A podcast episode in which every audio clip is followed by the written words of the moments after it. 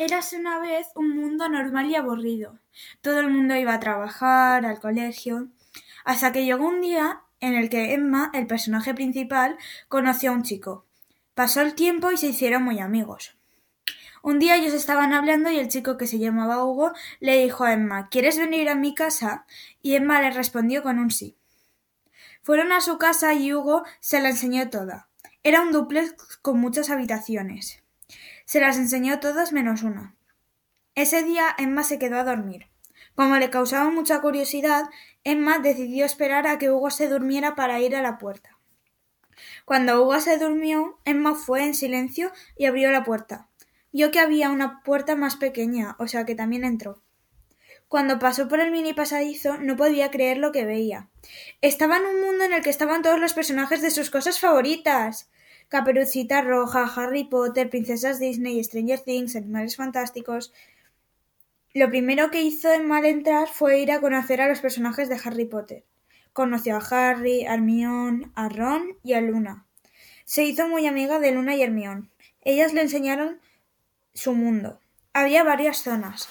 La de Harry Potter en la que estaba Hogwarts, la escuela de magia y hechicería, la de los cuentos en la que estaban Caperucita, Ricitos de Oro, Los Tres Cerditos, y la de las series de Netflix, que estaban Stranger Things, La Casa de Papel, Riverdale, aunque en esa no se fijó mucho porque le daba miedo.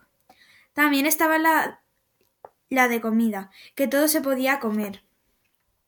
Luna, Hermione y Emma se fueron a un sitio en el que le asignaban un poder a cada persona. A Emma le pusieron teletransporte, Luna tenía telequinesis y Hermione podía manejar cosas con la mente. Hermione le enseñó todo lo de ese mundo y Luna le enseñó a manejar sus poderes. Pasó el tiempo y Emma tenía que volver porque el portal se iba a cerrar. Le llevaron hasta la puerta, pero estaba cerrada, o sea que tenían que buscar otra manera. Hermione había leído libros sobre una salida secreta que solo podía abrir una persona. Hermione les guió hasta allí. Había que pasar por ríos, montañas, pero con sus poderes y tres escobas voladoras llegaron rápidamente. Era un lugar seco y sin vegetación. La puerta tenía un sensor, un pin y una cajita.